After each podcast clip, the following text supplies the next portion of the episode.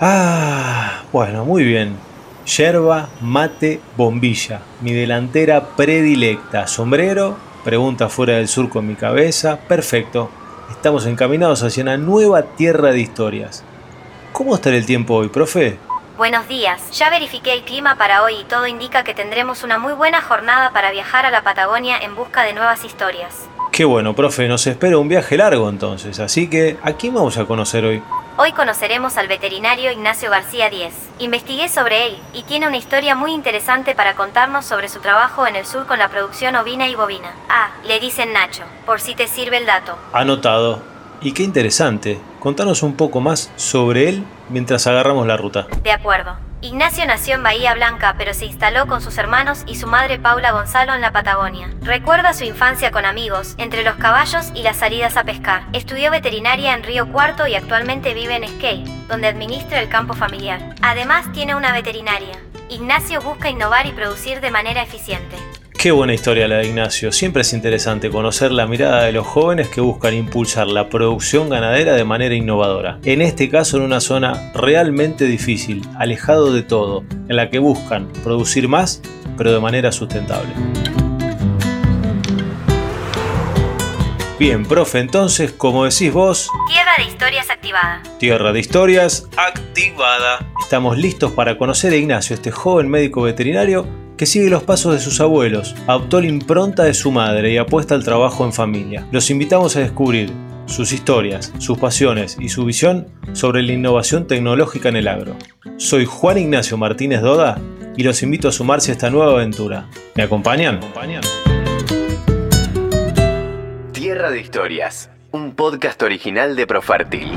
Nacho, querido, qué bueno encontrarte en este Tierra de Historias para conocer una de tus pasiones, el campo y otras, porque acá nos gusta saber de música, de series, de películas, tecnología, hobbies, deportes también. Conocer a las personas, eso nos gusta en este podcast. Una radiografía de las personas, de los jóvenes productores del campo argentino. Bueno, vos tenés 39, 40, has sido joven en alguna vez, así que eh, vamos bien.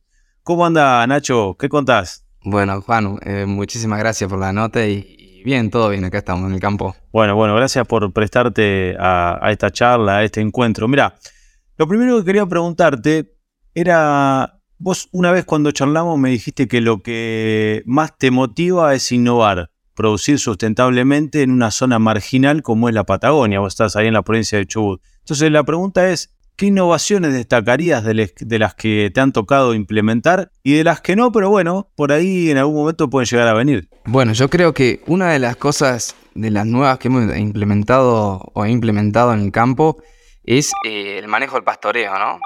Eh, con técnicas que llevan un tiempo ya eh, de trabajo, pero que, la hemos, o, en los últimos tiempos se han reflotado, que son, por ejemplo, todo el sistema de pastoreo de Boisen, ¿no? Empezar a pensar como una integración tanto animal como el pasto y el suelo, ¿no? Y ver cómo esa eh, relación eh, eh, es tan importante, ¿no? Y, la verdad que eso nos, da, nos ha dado mucho resultado y es una mirada nueva que tenemos en estos lugares tan extensivos.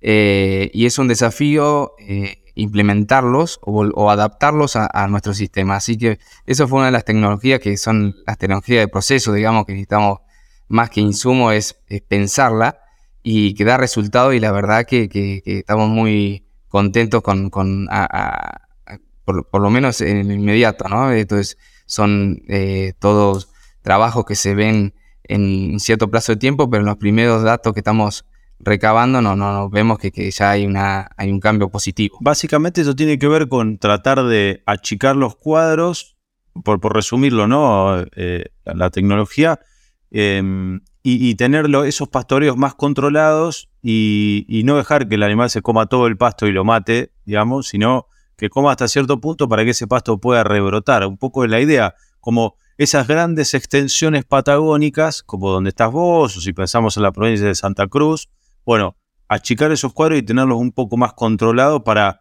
esos cuadros darle tiempo después a que se recuperen. Esa es un poco la idea. Esa es la idea, es respetar los, tiempos de, reposo, de descanso de los cuadros, de las parcelas, eh, darles esa posibilidad de rebrote y de crecimiento y eh, tener las ocupaciones más acotadas en el tiempo, ¿no? Son eh, ocuparlos con altas cargas en, un poco, en un corto periodo de tiempo y darle un descanso suficiente como para que vuelva a rebrotar el campo. ¿Y hay alguna cosa que, que, ustedes ya hayan visto, si bien es algo que están como empezando a desandar el camino, pero digamos, por lo que has podido charlar con otros, quizás empezaron antes, por lo eh, ¿qué cosas han empezado a ver que, que les da de resultado esto? Bueno, nosotros una de las principales cosas que vemos que es muchísimo más fácil de presupuestar la cantidad de pasto que tenés en el campo, ¿no?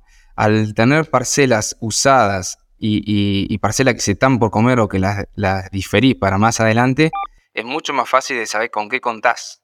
Eh, cosa que es muy difícil cuando son eh, cuadros grandes. Acá en Patagonia son cuadros, eh, bueno, en, la superficie de machines, que son los, grandes pulmones y los mejores campos de, la zona, son parcelas, cuadros más chicos, ¿no? Que se hablan de hectáreas, pero después ya pasamos a cuadros de estepa que son de una legua, por lo menos, son 2.500 hectáreas. Y, tener el ojo para saber cuánto pasto te queda para la próxima temporada o antes que entre en la hacienda no es un trabajo fácil y es difícil de saber, de, saber porque además eh, son muy eh, diferentes la calidad de pasto o, dependiendo de los lugares donde pasa la hacienda, ¿no? Así que ese es uno de los primeros beneficios que tiene, saber poder presupuestar cuánto pasto te queda.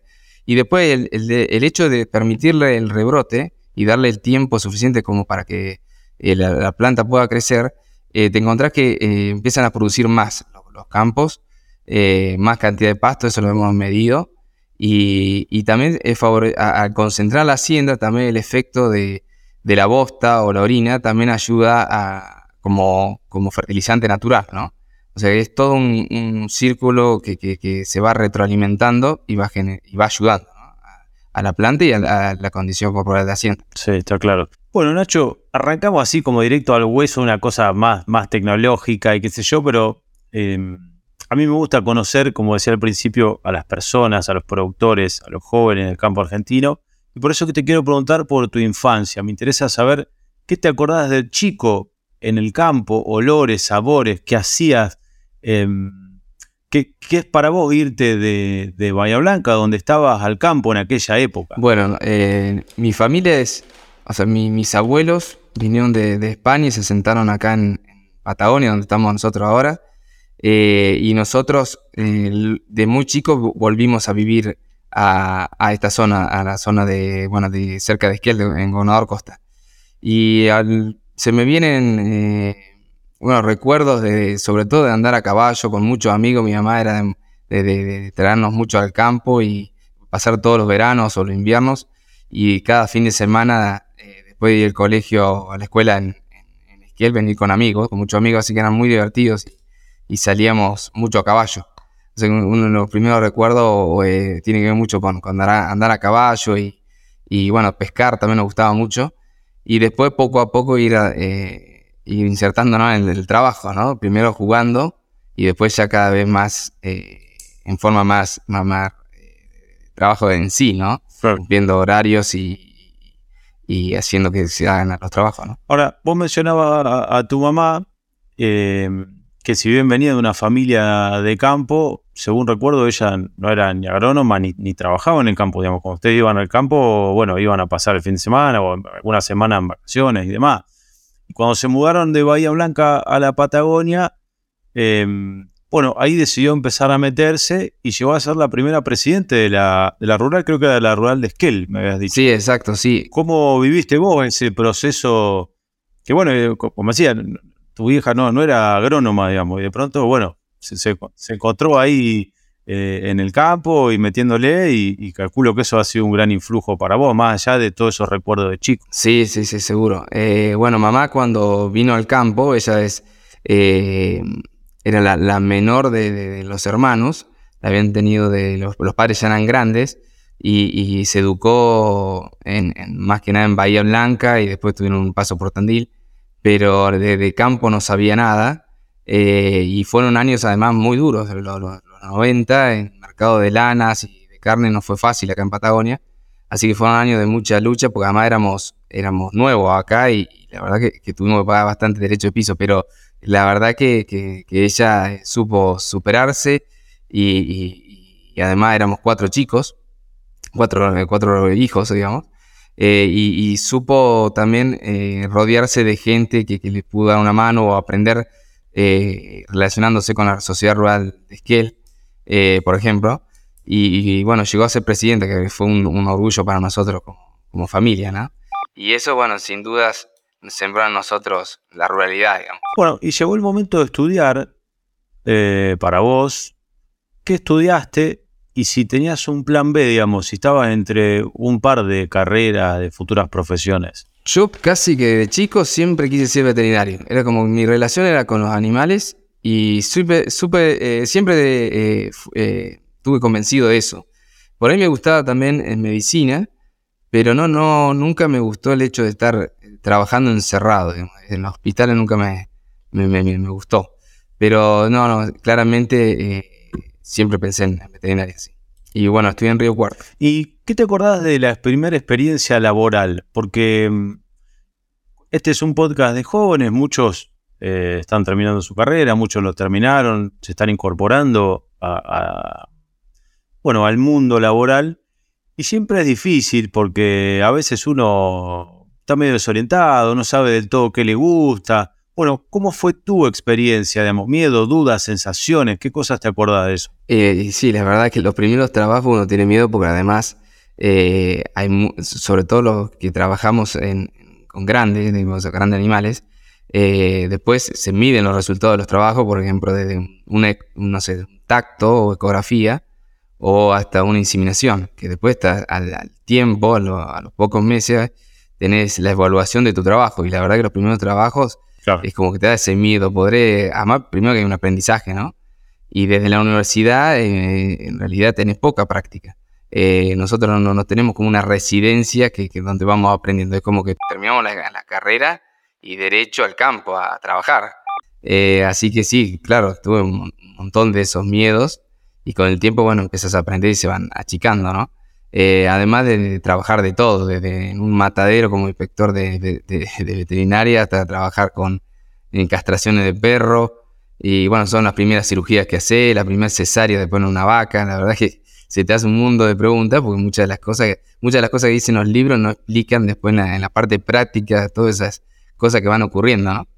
Así que sí, sí. Y a mí siempre me resulta interesante preguntarles por, viste que cuando uno elige una carrera, bueno, elige por distintas cosas, por tu caso por ir al campo de chico, porque por ahí te gustaban los animales o la veterinaria en general y qué sé yo, pero quizás hay cosas que creí que, que uno entra a la carrera creyendo que son de una manera o que le gusta tal cosa y después en medio de la carrera o al final de la carrera descubre que la verdad que esto que eligió tiene un montón de otras cosas que no se había imaginado. Suponete, no sé, como si vos dijiste, mira, yo entré para ser veterinario de animales pequeños, que no es tu caso, ya lo sé, pero. Y de pronto descubrí que, no sé, me encanta laburar con vacas, caballos, etc. En tu caso, ¿hubo algo así que, que, te cambiara la bocha cuando estabas terminando la carrera y dijiste, mira, me gusta especializarme en esto? En realidad yo me especialicé, eh, en, la, universidad me especialicé en clínica, eh, clínica de grandes, y después a medida que ámbito laboral fui, fui avanzando en los años, me dediqué más en la parte productiva o administración. Eh, en, trabajo en equipos, o sea, y más viéndola la parte agronómica, digamos, que quizás eh, ingeniería agronómica eh, tiene más contemplado todas esas, todas esas betas, ¿no? que creo que por ahí es, sí, donde, donde yo me especialicé más o, o, trabajé más en ese sentido que en la parte clínica. Creo que en ese sentido sí. Sí, sí la parte productiva. Claro, claro. Che, ¿y vos llegaste a trabajar con tu mamá o estás actualmente trabajando con ella? Sí, trabajo acá en, en una empresa familiar en el campo y después administro un campo más al sur eh, de, ovejas. Y bueno, después hace poquito tenemos una veterinaria también en un pueblo eh, que ahí hacemos, bueno, de todo, ¿no? De pequeños. Yo no, pero hay una, tenemos un... Claro. Bueno, mi hermana trabaja ahí. ¿Y cómo es ese amalgama, ese amalgama generacional? Porque uno, el, joven cuando viene de, la facultad y con su experiencia y qué sé yo, bueno, viene con una impronta de hacer cosas y todo, y por ahí el que, el que está, que en este caso es tu mamá, por ahí dice, bueno, esto sí, aquello no, pará, mirá que yo ya me equivoqué con esto que vos querés hacer ahora hace 5 o 10 años, no sé qué. Bueno, ¿cómo fue ese, ese amalgama?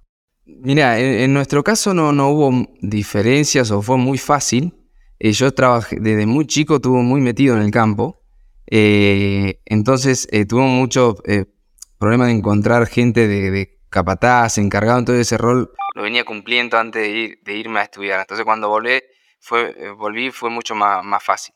lo que sí hoy estamos empezando a, pensar en el futuro, lo que se viene con mis hermanos y con, nuestros hijos, ¿no? yo ya tengo dos, mi hermano también tiene uno, y viendo el traspaso generacional a lo que se viene, ¿no? Eh, y empezamos a, a, través de una consultora a, trabajar ese, tema y, la idea es llegar a un protocolo familiar. Sí, lo, lo que sería, digamos, la profesionalización de la empresa familiar, digamos, como otro escalón que ya, cuando vos decís, como va creciendo, creciendo, no sé si eh, me dijiste que eran cuatro hermanos, no sé si todos están, digamos, más o menos metidos o algunos hicieron otra cosa. No, no, no, tenemos, o sea, somos dos hermanos que, sí nos dedicamos al campo, pero el resto están, se dedican a otras cosas. Y la idea es tener una visión compartida y de qué es lo que esperamos de la empresa, de, la empresa como familiar, ¿no? Más allá de, nosotros. Eh, así que bueno, estamos en eso. Nacho, te quiero preguntar otra cosa y aprovecharte. Eh, ¿Cómo es ser productor en la Patagonia? Que estás lejos de casi todo, eh, muchas cosas que, pues si, che, la verdad estaría bueno hacer esto, pero y nos queda lejos, no llega, es caro traerlo. ¿Cómo sienten ustedes desde allá que es ser productor agropecuario? Es, bueno, tiene sus, sus complicaciones o desafíos, eh, porque la lejanía siempre es, es, un factor más o una variable más que, que no, que muchas veces no podemos manejar desde, el precio de, los insumos que, se consumen, o sea, desde un engorde necesitas maíz y ya el precio del flete te, modifica bastante la, ecuación. Eh, y la lejanía hoy todavía eh, se nota en todas esas cosas, pero también yo creo que tenemos una gran oportunidad lo que estamos acá. Patagonia hoy es reconocida a nivel mundial y nuestros productos el día de mañana puede tener un plus más. Y después la cuestión sanitaria de Patagonia, gozamos con un estatus eh, importante. Bueno, somos eh, libres de aftosa sin vacunación.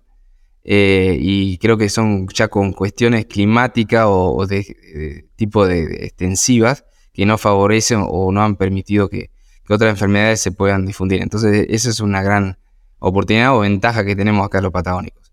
Pero claro, el tema del de, sobre todo la lejanía, flete, el, el, tema de enviar nuestros productos, los novillos o, terneros, eh, siempre un condicionante, ¿sí? Hablar. Bueno, Nacho, llegamos a una linda parte de estas charlas que tenemos con jóvenes del campo argentino, que es, hemos llamado fuera del surco. Son preguntas que tienen que ver con, bueno, tratar de conocerte un poco más a vos con cosas que no tienen que ver con, con el campo ni con la ruralidad, porque ya hicimos, desandamos ese camino de tu vínculo con el campo.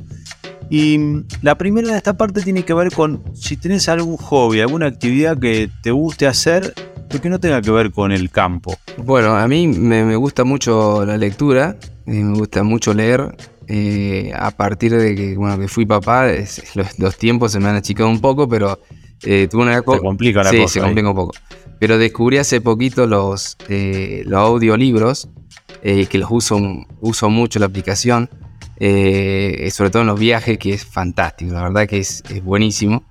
Te saca un poco de ahora el tiempo de que uno muchas veces la ruta o manejando lo usaba también para pensar en, las cuestiones que tenía que hacer, las tareas que venían y ahora te enganchas tanto con los libros que, que perdés eso, pero la verdad que es buenísimo. Y bueno, la lectura me gusta mucho. Pescar también, tuve una época que era bastante fanático. Eh, y bueno, y después viajar, me gusta. Cada vez que puedo, acá en el sur, otra de las ventajas que tenemos que tenemos muchos lugares lindos eh, y relativamente cerca, en la cordillera donde yo vivo en, en mm.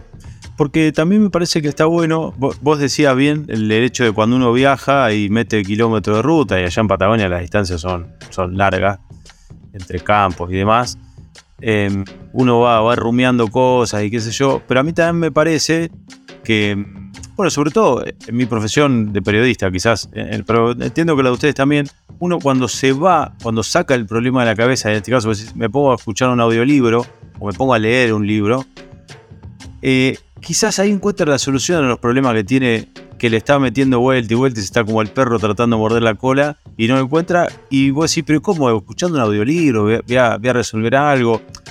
y bueno, ahí eh, eh, aclarando un poco la, la cabeza, viste, aparecen cosas buenas. Parece que eso te permite resetear un poco para encontrar las soluciones. Está bueno. Em, y, ya que decís de que te gusta la lectura, ¿tenés algún, no sé, algún género digamos, que elijas? Y si tenés dentro de eso, bueno, algún libro para recomendarle alguno, qué sé yo. Eh, ahora de, o sea, me gusta mucho historia. Eh, me encanta la historia. Eh, antes cuando estudiaba, era de terminar de estudiar, no sé, alguna materia, cátedra de, de veterinaria y ponerme a leer un libro de, historia. Era bastante fanático de Félix Luna o John Lynch, eh, que eran muy buenos. Bueno, muchas biografías de ellos son muy buenas. Ahora estoy leyendo un poco más de, de educación financiera eh, o de liderazgo. Hace poquito leí Liderar sin cargo, eh, que es de Robin Sharma, muy bueno o inteligencia emocional también me gusta. La verdad que son buenos libros y, bueno, son, la verdad que son apasionantes. Y cuando hablamos de gustos musicales, ¿por dónde vas? Obviamente que uno tiene una paleta para cada situación y si te estás medio durmiendo en la ruta volviendo a un viaje, no vas a poner un, un lento ochentoso, pero... No, no te Bueno, si tenés que elegir, digamos, ¿no? Decir, bueno, la verdad que, por lo menos ahora, lo que te tenga enganchado ahora no sé, a mí me gusta desde folclore hasta, hasta metálica, te diría. Hoy CDC, eh, depende del momento. Así que sí, mi paleta es bien amplia. Está bien, está bien, me parece bien. Y. De, escuchar el arralde, así que imagínate la, diferencia. Claro, claro. Y bueno, pero está bien. Eh, cada, cada cosa en cada momento particular. Y serie y película, no sé si sos de ver, y si sos de ver o has visto, digamos, por dónde encarás también, ¿no? O más por el lado, no sé, de alguna aventura, acción, algo de época, algo, alguna para recomendar, serie o película, lo último que hayas visto. Y vi hace poquito, mira, vi eh, Vivir sin permiso, que es una serie española muy buena, me gustó. Eh, después New Amsterdam, muy buena, motivacional, de liderazgo, me, también me pareció muy buena. Eh, el New Amsterdam es de los médicos, ¿no? ¿El médico o es otra cosa? Exacto, el hospital de New Amsterdam, sí. Y Vivir sin permiso es una española de un jefe de familia bastante estricto, ¿no? ¿Esa es? exacto, es ese. Sí, sí, sí. Eh, que está metido en la mafia, muy, muy interesante. O Peaky Blinders también me gusta. Sí, sí. Eh, no, hay varios. Muy buenos. Claro, claro. Em, ¿Algún país o alguna ciudad que te gustaría conocer? Eh me gustaría conocer Nueva York.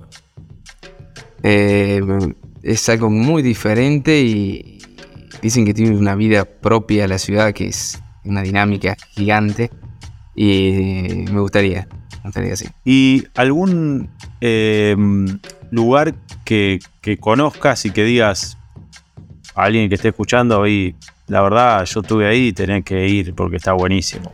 Eh, a mí me gusta mucho la historia y la no sé, de Madrid o París, que tuve suerte de ir. Me encantaron, volvería a ir. Eh, no sé si es más para, para placer, no sé, cualquier, cualquier playa del Caribe que son muy bonitas. Un all inclusive. Sí, tal cual. Y esos lugares. Chao, y libro y pole y playero. Tal cual. ¿Y haces algún deporte o hiciste algún deporte, alguno que te guste? Sí, eh, fútbol, pero hace años que no, la verdad que no, que no, que no, salvo algún picadito con amigos, pero muy poco. Pero bueno, antes la universidad era más de jugar una materia pendiente en el deporte. Bueno, y si no aprovechaste hasta los 40, eh, ahora después de los 40, olvídate. Porque antes de arrancar este podcast estuvimos charlando y yo decía que después que uno pasa a los 40 empieza la decadencia física. Sí, sí, sí. Así que jóvenes que estén escuchando ya lo saben, aprovechen este momento. o lleguen lo mejor que puedan. Bueno, y la última, Nacho, tiene que ver con cuáles son tus desafíos, tus sueños, qué te imaginás, qué cosas te imaginás eh, dentro de, no sé, 5 años, 10 años, haciendo qué? Y bueno, ojalá que, me, esté eh, trabajando en lo que me gusta, que es la producción, eh, que realmente por, tengo esa suerte de trabajar en lo, que me apasiona. Y, bueno, en 5 o 6 años poder traer a, o que me acompañen mis hijos un poco más y poder empezar a transmitirle esto que tiene el campo, ¿no? Los, valores o el hecho de que hagan raíces acá, de independientemente después de lo que hagan en su vida, ¿no? Eh, pero eso me encantaría, ¿no? Y estar en un marco o en un contexto un poco mejor al que estamos pasando hoy. Así que eso sería, eso es lo que me gustaría. ¿Sabés qué no te pregunté y siempre me gusta eh, preguntarles? ¿qué, es lo que más te gusta de lo que haces hoy? De, tu actividad, de tu profesión, de tu... Viste, cuando vos te despertás y decís, qué bueno, voy a hacer esto hoy. A mí me gusta mucho trabajar eh, puerta, puerta, o sea, puerta afuera o tranqueras afuera. Me gusta trabajar mucho en el campo y poder salir a, trabajar con Hacienda o tener nuevos proyectos como, como los de ahora con esto de la modificación de todo el pastoreo.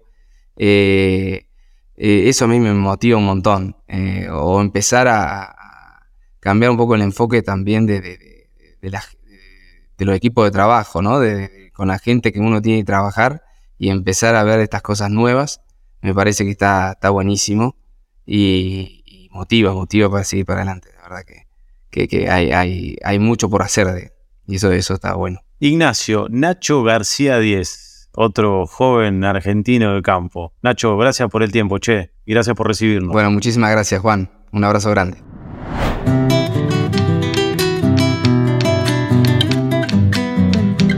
Qué bien la pasamos con Nacho, profe. Qué placer conocer a jóvenes que eligen la ruralidad como estilo de vida. Pero ahora es tiempo de volver. No se pierdan el próximo episodio de Tierra de Historias, en el que seguiremos recorriendo nuestro país. Te esperamos en la siguiente aventura con más jóvenes protagonistas del campo argentino 4.0. Puedes escucharnos en Spotify o en tus plataformas preferidas.